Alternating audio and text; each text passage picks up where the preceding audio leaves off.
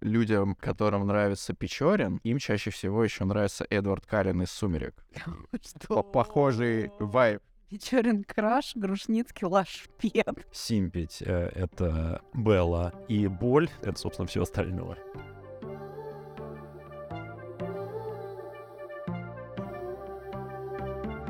Привет! Вы слушаете подкаст «Закладка», в котором мы обсуждаем книги в контексте мемов, психотерапии и соцсетей, чтобы не просто узнать, что хотел сказать автор, а понять важность этих текстов в наше время. Этот подкаст вырос из книжного клуба, который проходит в баре «Ровесник» каждый месяц. И сегодня с вами Настя Мартыненко, тикток-продюсер, человек в терапии и человек, который разговаривает мемами. Вова Нелидов, востоковед, японист, преподаватель МГИМО и человек, который 6 лет жил в Японии. и Вова Еремин, журналист, редактор журнала «Амбиверт» и админ телеграм-канала с мемами «Мементор». И сегодня мы обсуждаем роман «Герой нашего времени» Михаила Лермонтова. Э, Есть такой небезызвестный сайт Briefly.ru, и я очень люблю иногда смотреть, как они там описывают сюжет максимально коротко. То есть для самых э, классических книг у них есть ультракороткие версии. То есть э, там изначально они короткие, в этом и смысл. А, а есть еще ультракороткие, и вот э, герой нашего времени они описывают таким образом. Подожди, давай мы сами предположим с Вовой. А, да, да, да, давайте. Э, Есть, кстати, такая игра, э, популярная в Твиттере, типа перескажи сюжет э, какой-нибудь книги максимально скучно. А, Можно- максимально скучно. Не, ну, или максимально коротко. да. Мне кажется, что это сосланный на Кавказ рушит судьбы людей. Можно еще обсудить это через колониальную оптику. Сразу же с места в карьер э, русский империалист-колониалист э, показывает, насколько ему безразлична жизнь всех окружающих. На самом деле вы оба очень близки к варианту, который на Briefly.ru. Он звучит так. Скучающий молодой офицер, сосланный на Кавказ, погубил молодую черкешенку, скомпрометировал княжну, предал старого друга, не раз испытал судьбу, после чего уехал в Персию и умер, не возвращаясь домой. И при этом он краш. И при этом он краш, и мы обязательно сегодня обсудим, насколько он краш. А, Но начать я бы хотел с такого тейка. Э, Я, собственно, с него начинал в нашем книжном клубе, э, но как-то эту тему мы не особо обсудили. В тот раз предлагаю э, компенсировать сейчас.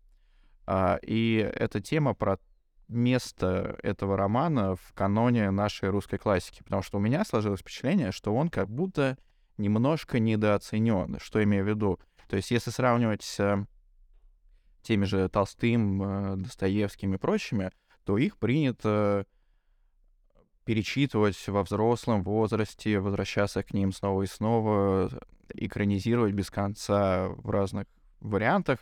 А с героем в наше время как будто этого не происходит. То есть все более-менее признают, что это супер э, классический шедевриальный роман и так далее, но при этом я редко слышал о том, чтобы его кто-то целенаправленно перечитывал. Вот у него как будто сложился такой вайб немного подросткового романа. И э, насколько вы с этим согласны и, может быть, сталкивались с этим? Мне кажется, что это еще такое произведение, которое очень легко испортить э, школьным литературоведением. Например, у него очень интересная композиция, а, которая сама по себе похожа на то, как если это какой-нибудь там сериал, но при том с очень оригинальной структурой, там, с флешбэками, там, изменением таймлайна. А, и при этом вместо того, чтобы просто смотреть на то, насколько это круто, насколько это разножанровое, то есть, опять-таки, если это сериал, то там как бы есть сюжетные а, серия, есть какие-то серии, которые вроде бы как не имеют прямого отношения к сюжету. Серия на пляже обязательно должна быть в каждом сериале. Там, там, да, там, там есть пляжный эпизод, да. А, да, вместо этого на школьных уроках литературы в худшем случае начинают рисовать какие-то занудные схемы композиции и начинают заставлять писать сочинения про то, что э, хотел сказать автор этой композиции. Э, ну или там ра- разбирать персонажей, про которых школьники вообще не знают, что сказать, и понятия не имеют, что вообще это означает. А кто сколько раз читал? Я вот читала «Героя нашего времени», наверное, раза четыре, мне кажется. Точно совершенно один раз в школе, потом после школы, не помню, кон- когда конкретно, третий раз я почему-то взяла его с собой в Грецию. Не знаю, мне показалось это хорошей идеей. Но, в принципе, было здорово. И вот четвертый раз еще раз перечитывала непосредственно Кавказе. Я не могу сказать, что он прям очень сильно меняется, это произведение, но, наверное, первое впечатление и последнее, они действительно разные. От краша, соответственно, до а, описание Кавказа, на которое просто можно надрачивать часами. Что вы чувствовали, когда перечитывали? Мне вообще кажется, что ты э, редкий человек, который сознательно перечитывает так много классики, потому что ты до этого говорил, что ты перечитывал Толстого там много раз и прочее. То есть я, ну, скорее редко слышу, вот, Мгм. э, что люди этим целенаправленно занимаются, и про себя я то же самое могу сказать. Я прочитал его всего два раза, один раз в школе, и вот у меня возникло ощущение, будто тема закрыта. Как бы, окей, понятно, да? Но оказалось, что совершенно непонятно, и э, э, спустя много лет, когда я перечитал, то понял этот роман совершенно по-другому. Ну, действительно, я вот до э, последнего эм, прочтения «Герой нашего времени» вообще не думала про кол- колониальный смысл. Не думала, что Максим Максимович там выражает вообще какие-то ужасные националистские мысли. И что для, этого, что для него это нормально. То есть э, в школе действительно даже не думаешь о том, что это имеет какой-то смысл. Ты думаешь только о конкретном, наверное, ну, сюжете, скажем так. Да вообще мало кто задумывался именно об этой колониальной оптике, мы обязательно еще к ней перейдем. А, Но пока что предлагаю начать с самого главного, а именно с Печорина, конечно же. А, Вот что на книжном клубе, что вообще в любом месте, где обычно обсуждают э, героя нашего времени, разговор обычно сводится к тому, какая Печорина мразь. Режим мрази активирован. И, естественно, мы не можем обойти эту тему. И вот, возвращаясь к книжному клубу, у меня возникло ощущение, что почти никто не пытался его оправдывать. И это меня даже немного удивило, потому что если почитать э, ту же литературную критику XIX века, то э, Печорина принимались оправдывать э, довольно многие, в том числе Белинский его в Мгм. своей огромной статье писал, мол, да, Печорин, конечно, мразь, но посмотрите, какое общество.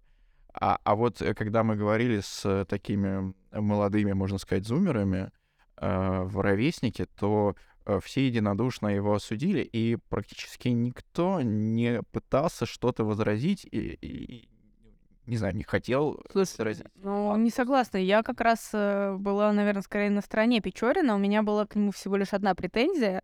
Это то, что он обвинил общество в своих проблемах. Но у него проблемы действительно есть в голове, но тем не менее мне сложно прям вот э, говорить, что, что он супер плохой человек, потому что, увы, не всегда мы можем управлять э, собственными настроениями, собственной психологией. И э, если мы будем говорить про всех, э, кого Печорин загубил, это всегда проблема двух людей. Не бывает такого, что один человек мразь, а другой прекрасный. Ну, то есть это всегда э, какие-то вещи, которые, которые нужно обсуждать. А вот вам не кажется, что у нас здесь не режим мрази, а режим ханжества? И что, может быть, Печорин — это такая очень хорошая лакмусовая бумажка а, для того, что часто говорят про нынешнее молодое поколение, про то, что со всеми своими там идеями social justice, да, SJW и прочее, прочее, прочее, Какие тут собрались плохое поколение. Вот в наше время. Вова. А, да, я имею право.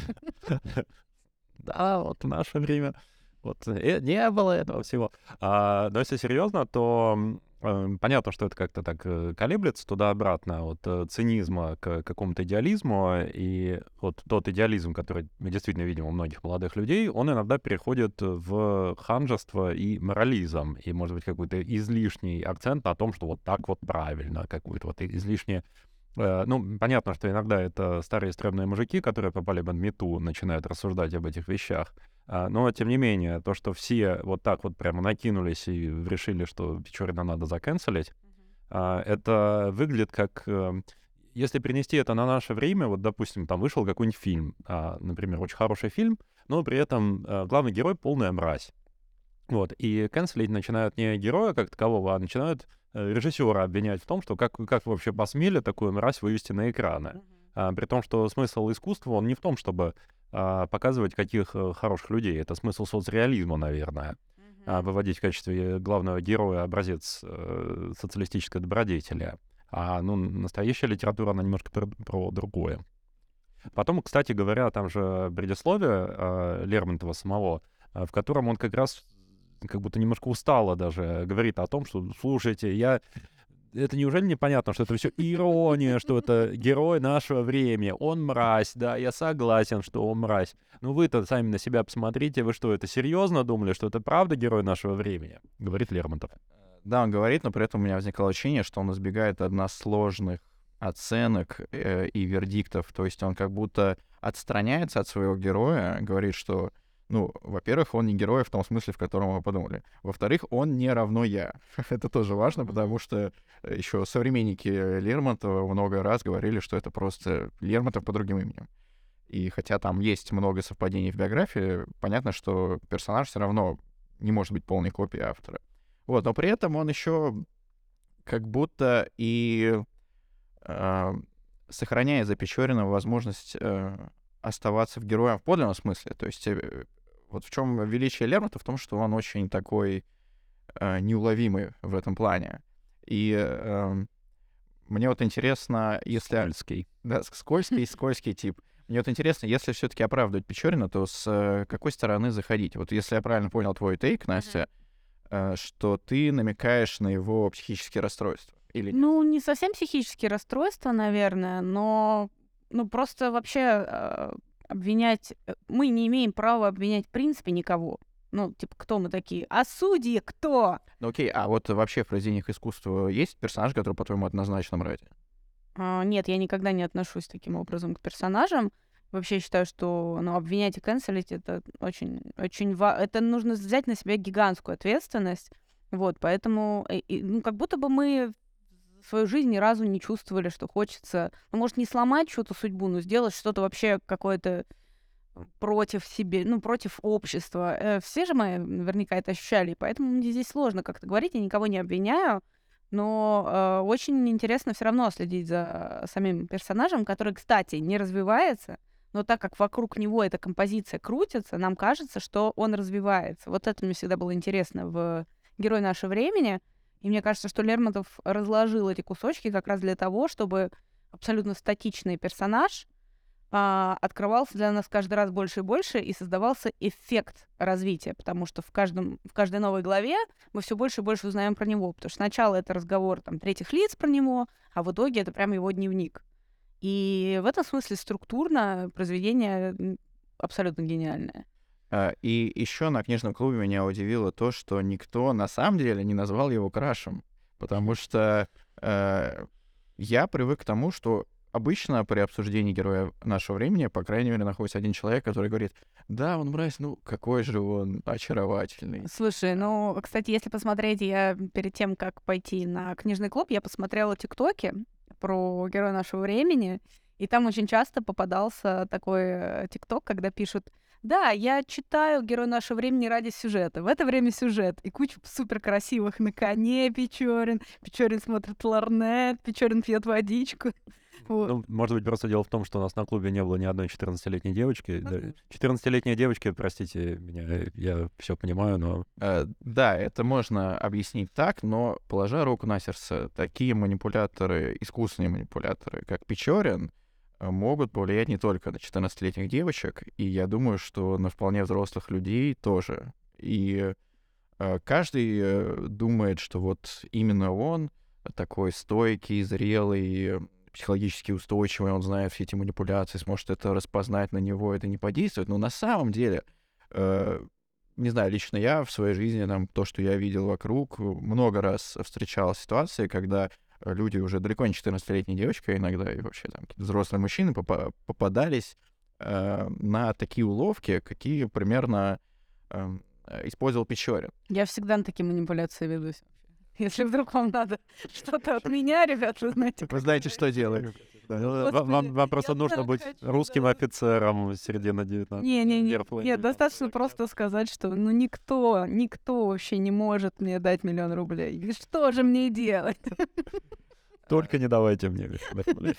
Да, и, э, не знаю, лично для меня грустный урок э, романа в том, что на самом деле эти методы работают. Э, Да, можно сказать, там, княжна Мэри, наивная, неопытная девушка, бла-бла-бла, но я легко могу представить это в другом контексте. И там же была Вера, более вз- взрослая женщина, которая сама потом кое-что провернула с Печориным, но тем не менее, она тоже на него повелась.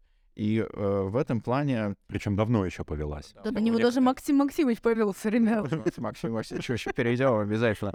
То есть э, я думаю, что Печорину самому было в том числе тоскливо от того, что он ощущал себя таким э, э, механическим манипулятором, то есть он понимал человеческую психологию в такой степени, что воспринимал ее как клавиатуру, то есть вот нажал на эту клавишу, получил это, на эту. Слушай, это такое. какое-то название группы. Механические манипуляторы. Да, с Печориным в виде фронтмена. А, Киберманипулятор. И, ну, если вердикт пытаться сказать, как считаете, вот что люди, кто обсуждал этот роман, не признались в том, что они бы повелись на Печорина, они бы на самом деле не повелись? Или они просто так э, хотят думать? Ну, мне кажется, зависит от уровня а, и времени в психотерапии.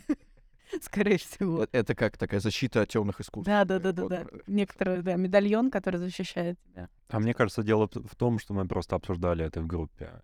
И у нас как-то так сразу же сложился э, консенсус, э, что типа, ну, Печорин мразь, да, что он манипулятор, и, и, там зрелый человек не будет вестись на его манипуляции. И вот собралась эта толпа с факелами и Мгм. пошла линчевать Печорина. Да, и после этого еще сказать, что что-то в нем есть симпатичное, это очень тяжело. И мне еще понравился момент, когда одна девушка сказала, что заметила такую корреляцию, что людям, которым нравится Печорин, им чаще всего еще нравится Эдвард Каллен из «Сумерек». Что? Похожий вайб. Э, Если вспомнить некоторые цитаты Эдварда Каллена, э, то они очень похожи на Печорина, только с той разницей, что они тупые. У Лермонтов все-таки писал поизящнее. Что Печорин — это Эдвард Каллен для богатых. Отлично.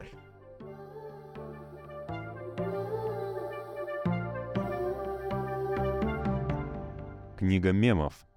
В этой рубрике мы обсуждаем, какие мемы помогают нам понять эту книгу. Я хочу вспомнить мем, который в английском называется э, Chat versus э, Virgin, э, или по-русски девственник против гопника. В чем его смысл? Изображаются таких два героя, собственно, девственник и Чет. И этот мем показывает как бы взаимоотношения неудачников с тупыми качками и гопниками. А При этом мем высмеивает обе стороны, а а их самые яркие черты не только противопостав- противопоставляются, но и доводятся до абсурда. И при этом мем еще рисуется максимально всрато, в пейнте, чтобы это выглядело как можно нелепее. Так вот, э, как можно догадаться, кого я имею в виду в этом романе под э, Чедом Собственно, э, э, Вирджин э, Грушницкий, Ага.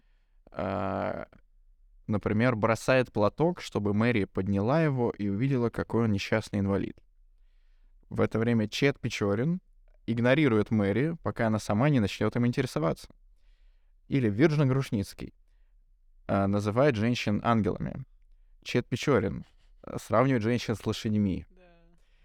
Э, Вирджин Грушницкий надевает военную форму, чтобы понравиться девушке.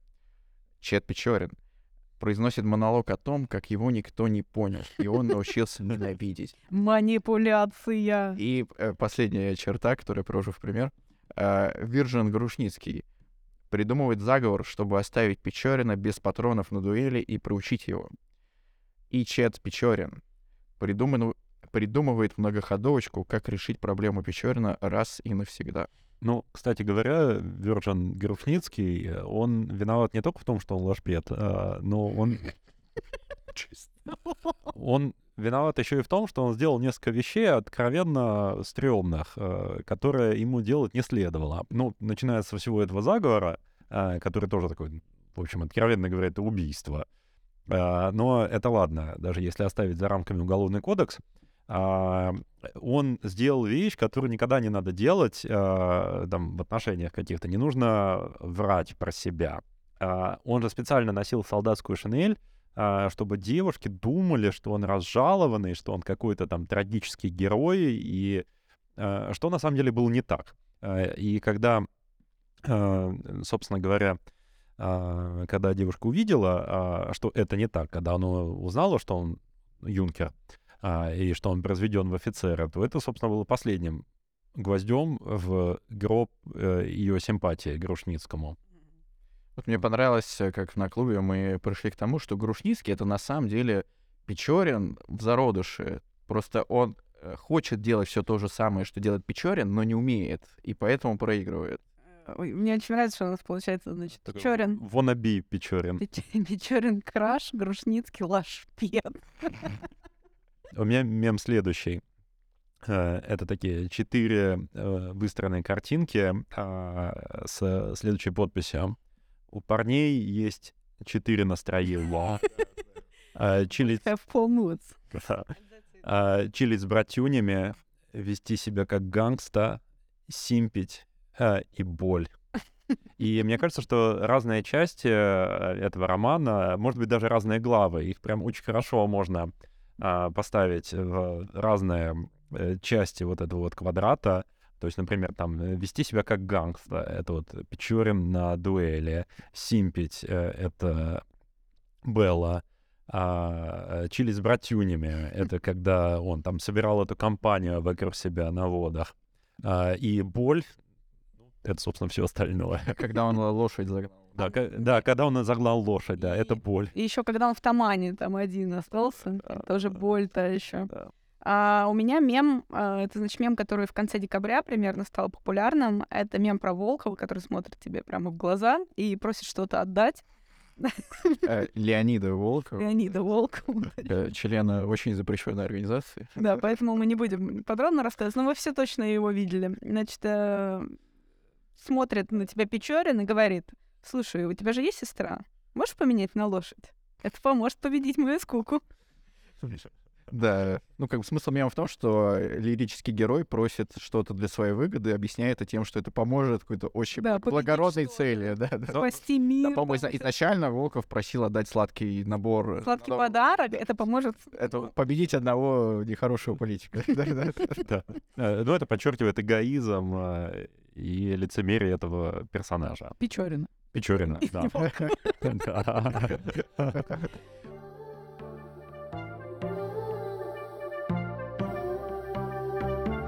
Предлагаю еще перейти к теме, которую мы уже заявили сегодня, а именно колониальная оптика. О, да.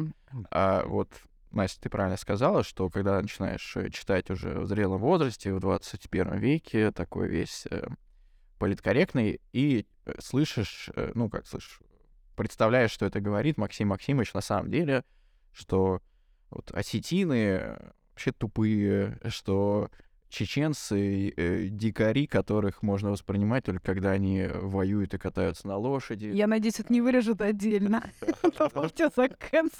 Здесь, здесь, нужно Придется извиняться. Здесь, здесь нужно, да, заранее предупредить, чтобы никто не вырвал из контекста.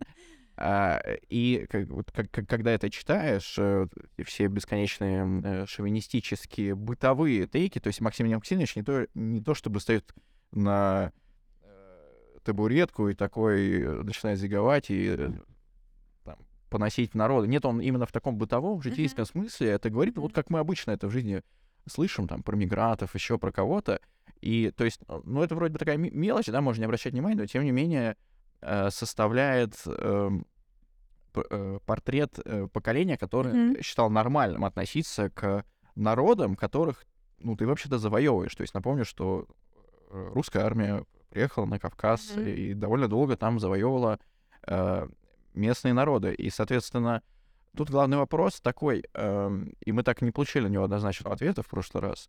А, вот то, что Лермонтов это пишет, это он эм, разоблачает вот этот колониализм, или он его подтверждает и как бы просто цитирует сам себя и свое окружение. Ты знаешь, я а, довольно много читала про русско-кавказскую войну, ну, где-то, наверное, там за год до того, как мы перечитывали э, «Герой нашего времени», и я думаю, что это было абсолютно нормально в этом смысле, потому что русская армия, которая задерживалась а, на Кавказе, она, а, несмотря на э, то, что как бы кавказские некоторые э, племена были их врагами, они за них заступались, если к ним лезли какие-то другие русские войска, которых выслали из Москвы, например, вот как такой вот пример.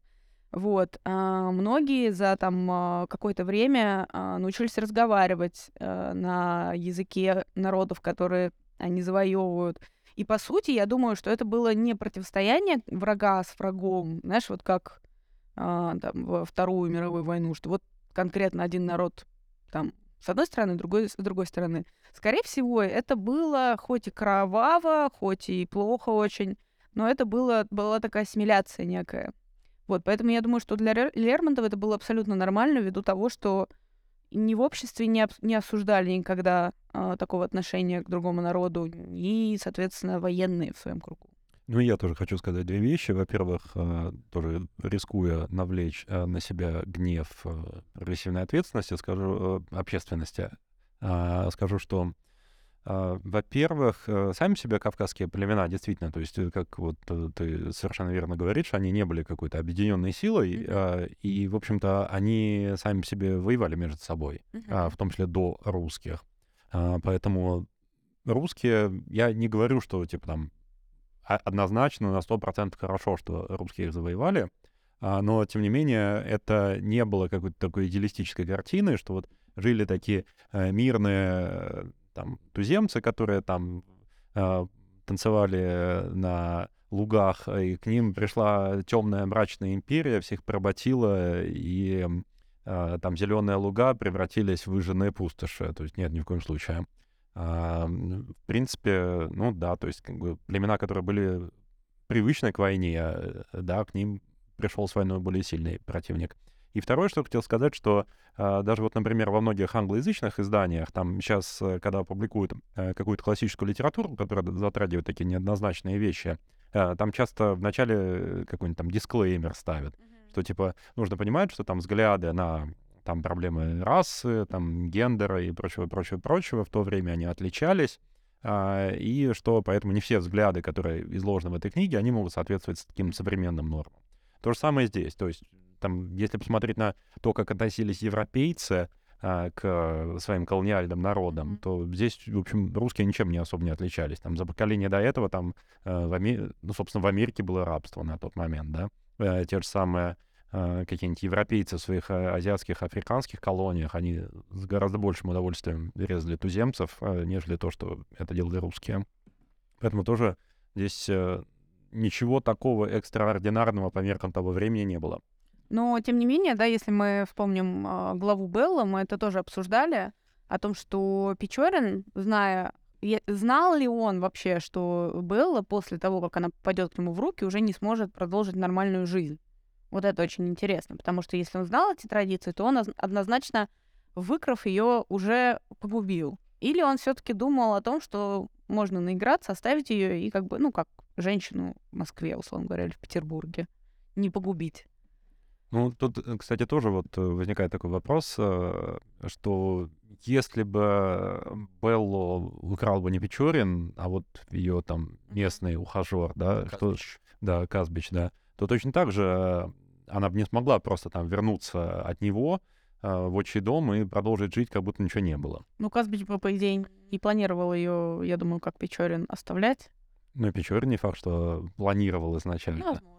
Мне кажется, что с Беллой э, вина Печорина не в том, что он ее выкрал даже, потому что все-таки по меркам э, того общества и того времени это было условно нормально. Э, тут причем именно по меркам кавказского общества, которое отличалось от русского сильнее, чем русское общество того времени отличалось от э, э, да, нашего общества сейчас. Тут можно возразить, что это была культурная апроприация, то, что он не кавказец, но мы сейчас этого не будем делать. Просто возвращаясь к Белли, его вина была в том, что он заранее, конечно, знал, что он не будет с ней навсегда и не возьмет ее в жены и так далее. То есть он, очевидно, воспринимал ее как очередную игрушку. И тут скорее разговор идет не в контексте вот этих культурных обычаев. А если говорить о них, то мне кажется, в защиту Лермонтова и в защиту Печорина, что э, действиями Печорина Лермонтов сделал довольно много для того, чтобы, во-первых, исследовать Кавказ э, и показать его, каким он на самом деле есть для тех, тех скучающих вельмож в Петербурге, которые представления вообще не имеют. Mm-hmm он-то это знает. И сам жест, вот этот исследование, да, он в некотором смысле эм, э, помогает культуре, которую ты исследуешь. Э, плюс э, э, он э, довольно, если не с уважением, но, по крайней мере, с точностью э, в, вживается в образ э, такого местного горца и разделяет э, вот эти все традиции, э, он э, наравне э, с другими э, с другими э, племенами, нет, не так. Он, он на- наравне с тем же Казбичем восп- воспринимает его как равного, и просто единственное, что вот ему можно предъявить, что он как бы находится все равно за пределами этой культуры, но если на это внимание не обращать, то он довольно много делает для того, чтобы ее возвеличить, что ли. То есть э, я бы скорее склонялся к тому, что э, Лермонтов все-таки э, не поддерживает колониальную оптику, а скорее ее развенчает. И сам вот этот поступок Печорина, что он уезжает из... Ну, как уезжает его, понятно, что сослали, но я думаю, что он бы сознательно предпочел остаться на Кавказе, а а не в Петербурге находиться. И то его последующий отъезд в Персию это подтверждает, что ему противно со своими соотечественниками, и он себя органичнее и лучше чувствует в окружении вот этих ка- кавказских горцев. То есть я не знаю, может ли э, настоящий такой колонизатор э, себя вести подобным образом, потому что э, у колонизатора все-таки всегда есть такая дистанция между ним и туземцами. То есть он всегда э, с высокомерием к ним относится. А я вот э, такого, по крайней мере, за Печориным точно не заметил, и, возможно, даже за Максимом Максимовичем. Потому что Максим Максимович хоть это все ужасно и говорит, но, опять же, он ничего плохого именно своими руками не делает по отношению к ним. Возвращаясь к психическим расстройствам, часто Печорина э, все-таки оправдывают тем, что у него депрессия. Это как мужская депрессия, для решения которой мало пойти к психотерапевту, нужно уехать как минимум на Кавказ, э, там поучаствовать в дуэли, покататься на лошади и так далее. Э, Как вы относитесь э, к такой трактовке? У него такая очень высокофункциональная депрессия. Он действительно, он любит охотиться, он воюет, он, да, собственно, делает все, что должен делать как бы человек в его положении. Поэтому если это депрессия, то в такой легкой форме. А это не нарциссизм случайно? Мне кажется, что это больше похоже на депрессию, потому что депрессия действительно тебя обессиливает. Вот, и, и как бы не дает тебе возможности каких-то активных занятий. А вот быть нарциссом и игнорировать, а совершенно быть неэмпатичным. А- мы, здесь, кстати говоря, упираемся в то, что, как э, говорят психологи, очень часто какие-то психические заболевания и психические проблемы, они культурно специфичные. А, И там, какие-то проблемы, неврозы, которые есть в одной культуре и в другой культуре, они могут быть совершенно разными и проявляться совершенно по-разному. Мгм. И, может быть, просто а, вот это вот наша терминология депрессии, нарциссизма, вот вопрос, в какой степени она применима или неприменима к русскому аристократу начала XIX века. Мне кажется, это небольшая Ну, тогда очень популярно было такое понятие, как сплин. Сплин, да. Да, то есть, мне кажется, то, что сейчас называют депрессией, тогда называли так. И э, вот многие критики, включая того же Белинского, объясняли это, опять же, влиянием общества. Хм. Э, Ну, если так подумать, действительно, а что э, такому человеку, как Печорин, делать в обществе того времени, в условиях того же Петербурга? То есть были ли у него там возможности для того, чтобы так и реализоваться, чтобы у него вот этих всех чувств не возникло? А парень-то он не глупый, тем более. Он не глупый, но вот как будто то, что тогда ему предлагали, ему не подходило, а что-то было возможно. То есть сделать э, военную карьеру, чиновничную карьеру, э, ходить по балам, э, что еще? Ну смотри, вот сам же Лермонтов, можно сказать, выпутался из этой истории. Он действительно стал... Его убили. Нет, перед тем, как его убили... Там можно сказать, что тоже выпутался. Перед тем, как... Да, Выход есть всегда. перед тем, как его убили, он очень много как раз говорил именно про писательскую карьеру, поэтому там журналистика, критика или литература, по сути бы, мне кажется, могла спасти такого человека. Ну, э, кстати, по поводу военной карьеры, ведь как раз именно военная карьера для русского аристократа, она была одним из реальных социальных лифтов. А, то есть именно вот выслужившись на Кавказе и заработав э, там чины, героизм и награды, человек мог очень серьезно повысить свой статус в обществе. Это то, чего он не мог получить э, в Петербурге. А, в, скажем так, в системе, которая в значительной степени была аристократической, они может быть, тоже меритократическое, но не в таком большом Но, с другой стороны, возможно, Печорину-то и не нужны были эти истории всем. Ну, Слишком скучно. Скучно, да. Очень, очень похоже на истории других. Мне кажется, он настолько хотел идти своей дорогой, что это даже а, неприлично. но ам, я, может быть, немножко иначе это сформулирую. А, славу заработать он мог э, скорее именно на войне на Кавказе, а я думаю, что это примерно тот человек... вот Я, я, кстати, не знаю, в какой степени он был равнодушен или равнодушен именно к славу, к славе, к почету. Потому что, учитывая его нарциссизм и, Мгм. может быть, этот вот э, его сплин, мне кажется, что все равно ему бы хотелось быть героем, ему бы э, хотелось бы какого-то почитания к себе как э, герою войны. Можно вспомнить, кстати говоря, Андрея Волконского, а, который тоже говорит о том, вот э, в начале «Войны и мира», а, по-моему, как раз в сцене с Аустерлицем, он говорит о том, что вот я хочу только славы, я готов всем пожертвовать ради славы. Да, я только недавно перечитывала, он как раз говорит о том, что Да, о том, что вот эти все балы и чиновники, это настолько не имеет никакого смысла, в отличие от того, да, чтобы, чтобы прославиться и М, быть. при, при том, что, ну, плюс-минус это, ну, да, это там на, на пол поколения, на поколение раньше, но, тем не менее, образ мысли, мне кажется, тот же самый. Ужасные отзывы. В этой рубрике мы находим самые странные отзывы о книге во всем интернете и обсуждаем их. Я внезапно обнаружил, что это действительно всенародно любимый роман. То есть э, нужно еще постараться найти человека, который выйдет такой и скажет, а вообще-то это говно. Потому что вот с Булгаковым такое сплошь и рядом. Ну, с э, именем Розы даже и говорить не приходится. А, а вот здесь прям фу, все обожают, реально. Но э, я нашел два таких противоречивых отзыва. Они не то чтобы плохие, ну, по крайней мере, один из них, но они заставляют задуматься.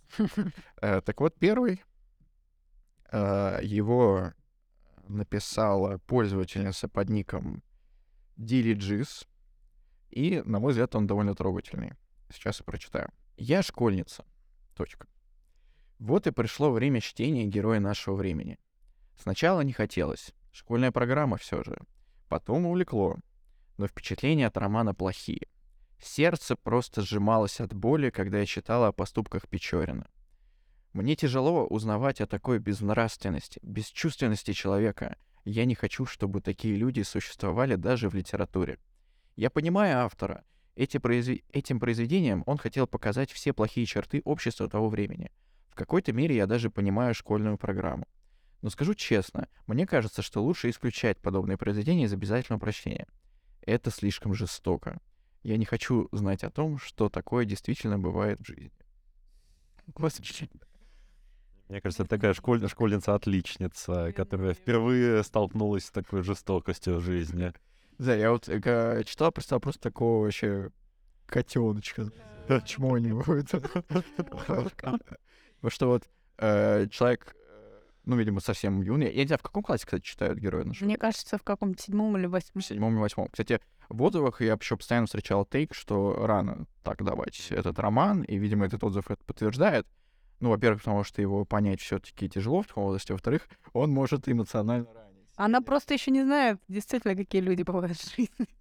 Так что, м- может быть, в некотором роде это даже и хорошо, что она прочитала. Да, она узнала, что существуют такие Печорины, что это бывает в жизни.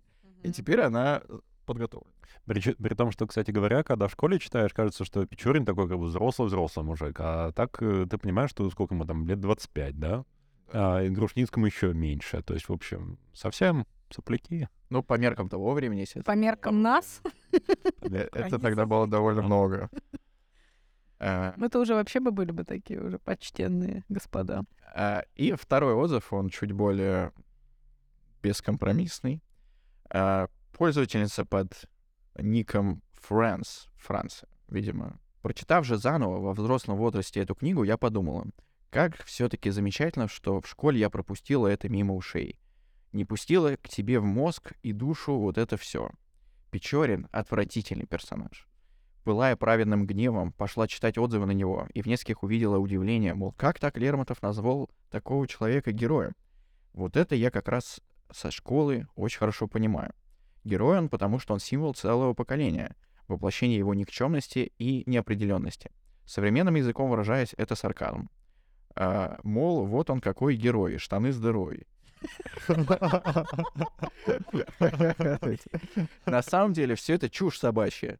Уже доказано, что не существует никаких героев современных и античных, не существует сопоставления поколений, существует лишь предвзятость по отношению ко всему новому и превознесение лет прошедших как чего-то знакомого, максимально предсказуемого и уютного. Про то, почему Печорин от отъявленный негодяй и человек-дрянь, уже много написали. Не буду переписывать сюда мнение этих замечательных людей, с которыми я полностью согласна. Напишу лишь про одно его дело, возмущение по поводу которого я до сих пор не видела. Он украл лошадку. Украл лошадку.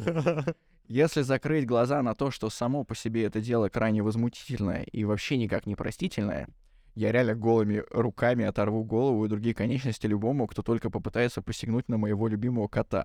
Так вот, это вообще бессердечно в самой высшей степени. Для горца, тем более для такого бандита, лицо, насколько я понимаю, это то, чем они дорожат. И когда мужик, при том, что сам Казбич отвратительный не в меньшей степени, ты, блин, зачем Белла убил? Тебя Пещерин уби- обидел, иди с ним разбирайся, иди его убивай. Ты бы еще воробушков под крышей дома, где Пещерин жил, пострелял. Эта бессердечная скотина даже не расстроился бы. Опять отвлеклась. Ну так вот, при том, что Казбич сам отвратительный, но то, что он целый день лежал на земле и рыдал о своем коне, говорит, что это было очень серьезно. А Печорину, как с гуся вода. Печорину пофиг. Он отдал великолепного, уникального, прекрасного коня, неимоверно важного для его хозяина, нелепому идиоту, малолетнему придурку, который и семью угробил, и себя угробил, и кор... коня наверняка тоже. Что с этого тупицы взять? Коня наверняка тоже угробил. Угробились все, вообще все. Всем плохо. Все дохленькие лежат, стонут, плачут. Один... Один Печорин откатился рефлексировать и гадить по миру дальше. Золотой человек, тьфу. В общем, бомбанул меня знатно. Читал, скрежеща зубами. Вот что бы было, выда я подобные эмоции своей учительнице по литературе. Высокую бы мне поставили оценку? Не думаю. Литературу положено понимать, чувствовать и делать из нее правильные философские выводы. А когда просто сидишь и люто ненавидишь персонажа и отказываешься видеть там хоть что-то хорошее, лиричное, поучающее, ни за что высшего балла не видать. Так вот, так что отлично, маленькая я, что всю эту классику в полуха в четверть глазика читала. Комиксы, которыми я тогда увлекалась, реально в миллион раз лучше. По крайней мере, там негодяев в конце эпично расплющивают в лепешке. Зло так сильно бывает наказано, что закрываешь книгу с легким сердцем и довольной душой. Так всегда и должно быть. А, не- несколько раз, особенно когда там было, что как там ученые доказали, что никаких героев не существует, тут прям такие очень сильные вайбы весьма к Мартину Алексеевичу начали прорываться. Праведный гнев. Но на самом деле это с- так смешно, конечно, но это так однобоко о том, что такого быть не должно и зло должно быть наказано, к сожалению, так не получается. Ну, на самом деле, это довольно популярная точка зрения, наверное, сформированная благодаря влиянию голливудского кино, где, ну, по крайней мере, в очень мейнстримном массовом жанре, это действительно правило. Ну, можно ли вспомнить какой-то прям супер блокбастер, где в конце зло не наказано? Мне кажется, с трудом. Ну, наверняка есть, но это редкость какая-то, да, вряд ли мы сейчас А мне кажется, что у нас э, обсуждение зациклилось. Мы начали обсуждение с того, э, что Печорин на самом деле мразь, а, а здесь автор этого отзыва, Фрэнс, а, она, она, по сути, говорит то же самое, но только просто она оставит это в претензию к автору, чего мы не делали, и все. То есть э, мне кажется, что она вполне укладывается в, скажем так, общую тональность того, о чем у нас говорилось на клубе, о то- том, о чем мы говорили по поводу какая мразь Ну, Печорин. да, у меня друг всегда говорил, когда смотрел какой-нибудь фильм, а, я просто училась на факультете кино и телевидения, а он на музыкальном. И когда он смотрел с нами фильмы, какой-нибудь артхаус, он выходил и говорил, ребята, кто победил? Кто победил? Я не понимаю, что в этом фильме, как, он- как он закончился. Э, И я предлагаю э, потихоньку заканчивать э, разговором, собственно, о финале книги. Вот э, его обычно обходят стороной, а на мой взгляд, он очень интересный. А именно глава «Фаталист», напомню, что там происходит. Э, Печорин служит э, в армейской части вместе с Максимом Максимовичем, то есть это э, событие, которое произошло до э, того, что нам показали в эпизоде с книжной Мэри. А, И там Грушницкий встречается с сербом, Вучичем, который во многом напоминает его самого, тем, что ищет острых ощущений. И, собственно, между ними завязывается спор а, о том, существует ли судьба или нет. Э, и э, Вучич э, ставит на то, что судьба существует, собственно, Печорин нет, а, и э, путем игры в русскую рулетку побеждает Вучич, а дальше Печорин говорит, что окей, хоть вы и победили, но у вас лицо такое, будто вы сегодня умрете. И э, тот пожимает плечами, уходит и действительно умирает э, в результате случайного столкновения с пьяным казаком. И э, этот эпизод лично меня удивил э, двумя вещами. Во-первых, э, тем, что Печорин э, такой романтический, э, мистический злодей в том плане, что он всех в том плане, что все, с кем он взаимодействует, умирают. И э, достаточно ему просто сказать одну фразу, и человек действительно пойдет и умрет.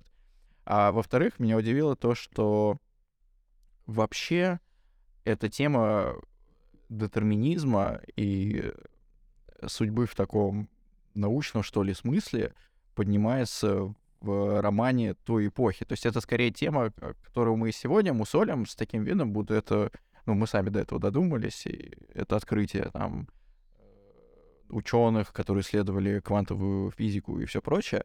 А еще в начале 19 века Лермонтов э, устами Печорина рефлексирует о всем то же самом, Печорин идиот и задумывается там о влиянии звезд и всем таком прочем. Вот у вас какие впечатления остались от э, этой главы? Мне эта глава и в какой-то степени Тамань они показались не столько какими-то такими философскими ключами, а, как их иногда пытаются представить в школьном курсе литературы, а это что-то вроде таких, э, знаете, как э, э, поэтическая интерлюдия, вот э, что-то такое. Это как, например, в японской классической прозе, в некоторых прозаических произведениях иногда бывает, что перемежается проза и стихи. И здесь примерно то же самое. То есть это такие э, ставки, которые, ну, которые намекают на какие-то философские темы, но которые не являются, э, скажем так, сюжетными в том смысле, в которой сюжетным являются более крупные части. То есть они отчасти для красоты, потому что ну, они создают какое-то такое э, впечатление. И отчасти они, ну да, они намекают, э, дают аллюзии, дают какие-то направление размышления по поводу философских тем, которые поднимаются в романе, особенно «Фаталист». А, но мне кажется, что просто не нужно искать там какой-то слишком глубокий смысл, потому что, ну, что касается детерминизма, то эта тема абсолютно вечная. А, мне просто вспоминается, что я совсем недавно а, слушал один подкаст а, с одним современным философом, а, Джеймс э, Ледимен, а, и э, вот как раз а, тоже там обсуждалась тема детерминизма, а, сознания, как бы есть ли у нас свобода воли или нет у нас свободы воли. Э, и э, сам философ, один как бы из современных крупных специалистов в своей теме, он говорил, что, в общем, я не знаю, как определить свободу воли, потому что mm-hmm. об этом нужно думать. Вот, то есть и сейчас у нас никаких ответов нет на эту тему. И у Лермонтова тоже он мог задавать какие-то вопросы, но ответов у него не было. А, я помню, что еще Вова на книжном клубе сказал, что это некий фан-сервис. Да, да, да. Но, но... Я на самом деле немножечко с этим согласна, потому что если мы возьмем, допустим, пушкинские повести Белкина, да, там нет общего сюжета, но там каждое произведение, оно про, э, ну, выстроено по типу того, что любили люди в то время читать. И здесь такая же история, да, у нас там есть э, рассказ про вот колонию, да, у нас там есть любовный роман с, с дуэли, дуэлью, значит, э, потом у нас есть такой мистический тамань, а фатализм это такая действительно философская история, то есть там все по сути разложено так, чтобы э, это хорошо еще и продавалось. А, я как раз сказал про Тамань, э, потому что Тамань, она вообще похожа на то, что это Понятно, что это действие происходит на Азовском море, а, но это как будто бы где-то там, не знаю, в Италии, что-то такое из э, приключенческого романа западноевропейского, то, что могло бы быть популярно в то время. Какой расклад? Я предлагаю получить ответ на вопрос, а, существует судьба или нет. Окей, хорошо. Тебе нужно назвать страницу с пятой до 186. Давайте, 132 страница, девятая строчка сверху. Она мне кивнула головой. Во взгляде ее был упрек. Э, Она кивнула головой. Да, есть судьба, Вопрос, что есть судьба. И- Есть И, и, и во взгляде ее был упрек, потому что а, это упрек Богу, который эту Да. судьбу нам уготовил. Или нам, которые задают такие вопросы. Короче, ребята, получается, если судьба есть, то мы все равно не можем ничего решать, у нас нет свободы воли, поэтому творим любую херню, делаем что угодно.